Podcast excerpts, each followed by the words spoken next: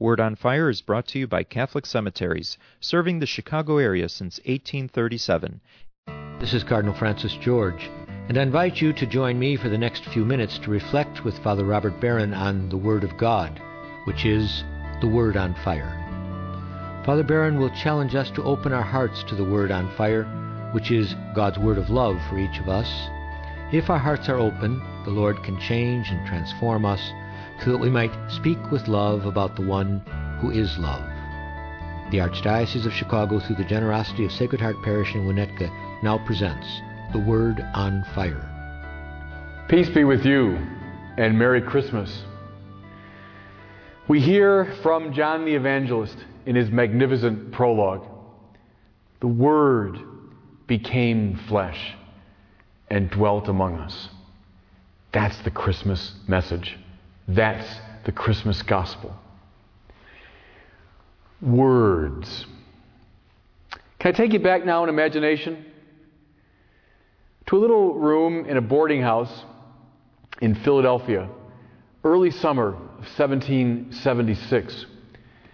There's a young Virginia lawyer there, Thomas Jefferson. As he shoos away the flies, he works on a document. And he writes these words we hold these truths to be self evident that all men are created equal and are endowed by their Creator with certain inalienable rights. Among these are life, liberty, and the pursuit of happiness. Words that first galvanized that convention, words that then galvanized a nation, inspired it to independence words that have echoed up and down the centuries since he wrote them, still animating this country, inspiring political change all over the world. Huh, just words. That's just words. Words have enormous power.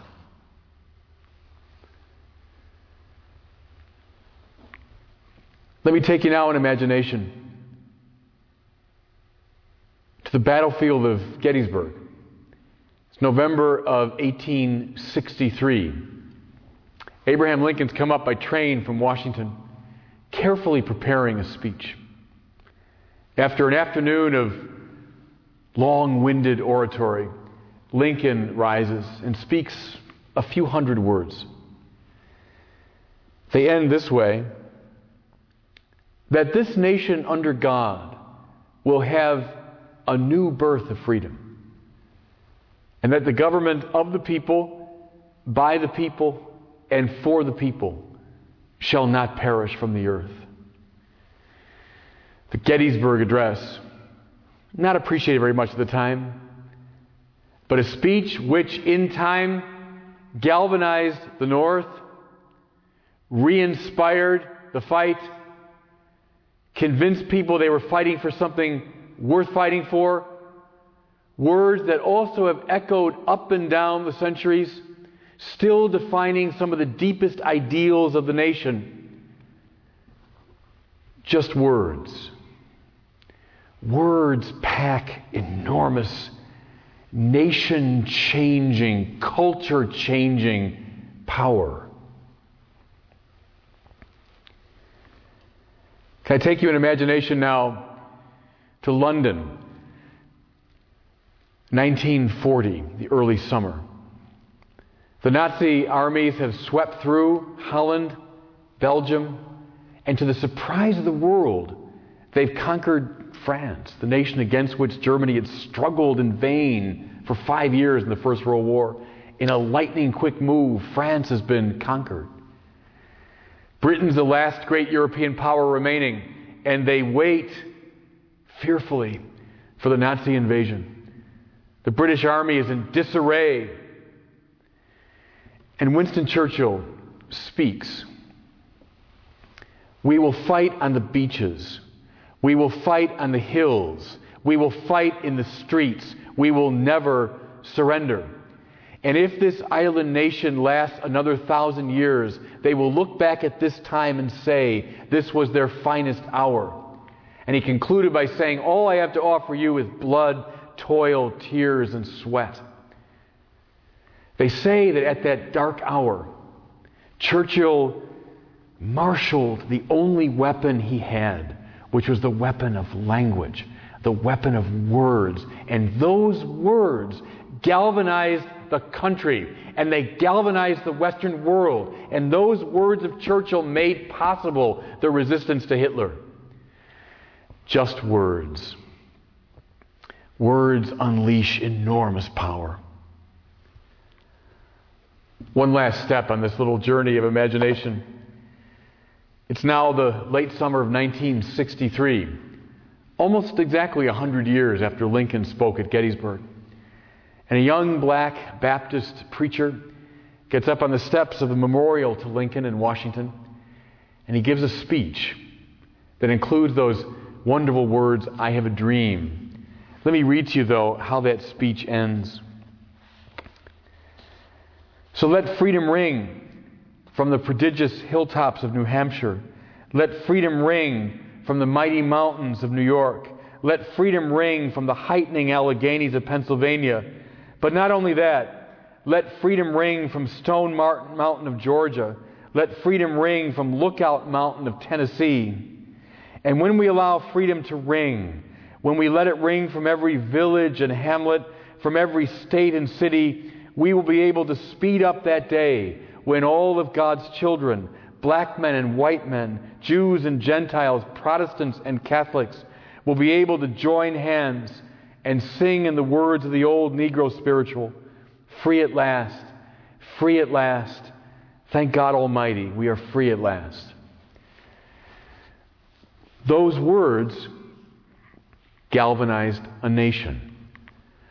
Those words, summing up the best ideals of the civil rights movement, changed the face of America, and they are continuing to change the face of the world as they echo up and down the decades. Just words. Words contain and unleash enormous power. We've seen it now through the centuries in these four cases four individual men whose words shook the world.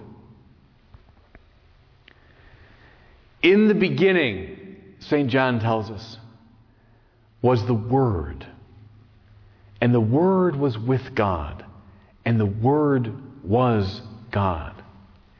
If the words of men can have this kind of influence, imagine what the Word of God is capable of. Christians, read through the pages of the Old Testament. You find numerous descriptions of God's powerful engagement in the world. We hear of the Spirit of God that hovers over the surface of the waters at the beginning of time. We hear of the glory of God which pitches its tent in the temple in Jerusalem. We hear of the wisdom of God, which has a creative power and that fills the mouths and the minds of the prophets.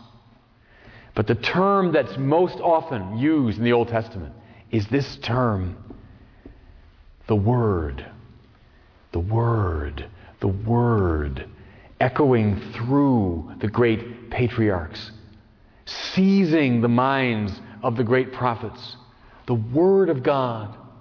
Isaiah said it My word does not go forth from me in vain, but rather accomplishes its purpose.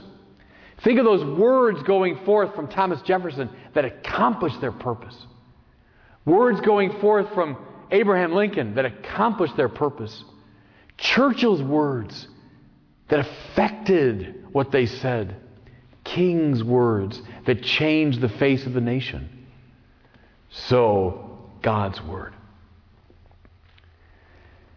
Now, Christians, in light of that, reconsider the message of Christmas. The sentimental feast of Christmas. The gentle Christ in the stable. That's not what John's talking about. John's talking about power and the unleashing of power. The Word became flesh and dwelt among us. God's Word that is with God from the beginning, that is God, that is nothing but the power of God, now comes concentrated into the world. We think Lincoln's and Churchill's and King's words have power. The Word that becomes flesh in Jesus Christ is the pure power of God. Listen now to a passage from our first reading for today, taken from the prophet Isaiah, whom we've been reading now all through this Advent season. Listen. The Lord comforts his people, he redeems Jerusalem. The Lord has bared his holy arm in the sight of all the nations. That image is used throughout Isaiah. The Lord bears his holy arm. You know what it means? It means he's rolling up his sleeve like someone who's setting out to work. Or better, rolling up his sleeve like someone setting out to fight. The Lord has bared his holy arm. He's come to unleash power.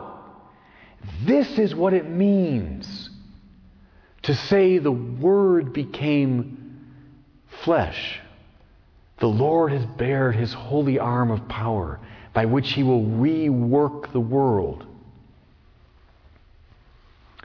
Now, as we'll expect from the Bible, there's always an irony. What does this word look like? What does this bared arm of the Lord look like? Peer now into that stable in Bethlehem, past the kneeling shepherds, past the heads of the animals, and look toward that creche. What do we see? We might see the little bare arm of a child gesturing, reaching out. That's Yahweh's mighty arm. That's the Word made flesh. That's the power of God. Because real power looks like love. There's the whole biblical message. The power that will remake the world is a power of self emptying, self forgetting love. And Christians, that bare arm of the Christ child also calls to mind the bare arm of Christ crucified that bare arm stretched out on the cross, not in worldly power, not in displays of worldly might, but nailed to the cross in an attitude of weakness and self offering. Isaiah says, The Lord will bear his mighty arm in the sight of all the nations. Christ crucified has over his head in Latin, Greek, and Hebrew, announcing to all the nations, Jesus, King of the Jews. That's his mighty arm. That's his world changing, world transforming power. The love unto death, which is the Lord God. That's our Christmas message. That's our Christmas joy. May we join Yahweh as he bears his mighty arm. May we join our voices to the divine voice, which in Christ can change the world. And Merry Christmas to you. I hope that you were moved today by the Word on Fire. I pray that together we might become a people on fire with love for God and neighbor here in Chicago and wherever these words are heard. Until we join Father Barron again next week, I'm Cardinal Francis George. God bless you. Most interment arrangements at the 42 Archdiocese of Chicago cemeteries are made through a pre need plan. Your thoughtful planning today is economically prudent and contributes to peace of mind for you and your loved ones. Catholic Cemeteries counselors are available at your convenience. For more information, call 708 449 6100. Catholic Cemeteries, serving the Catholic community since 1837.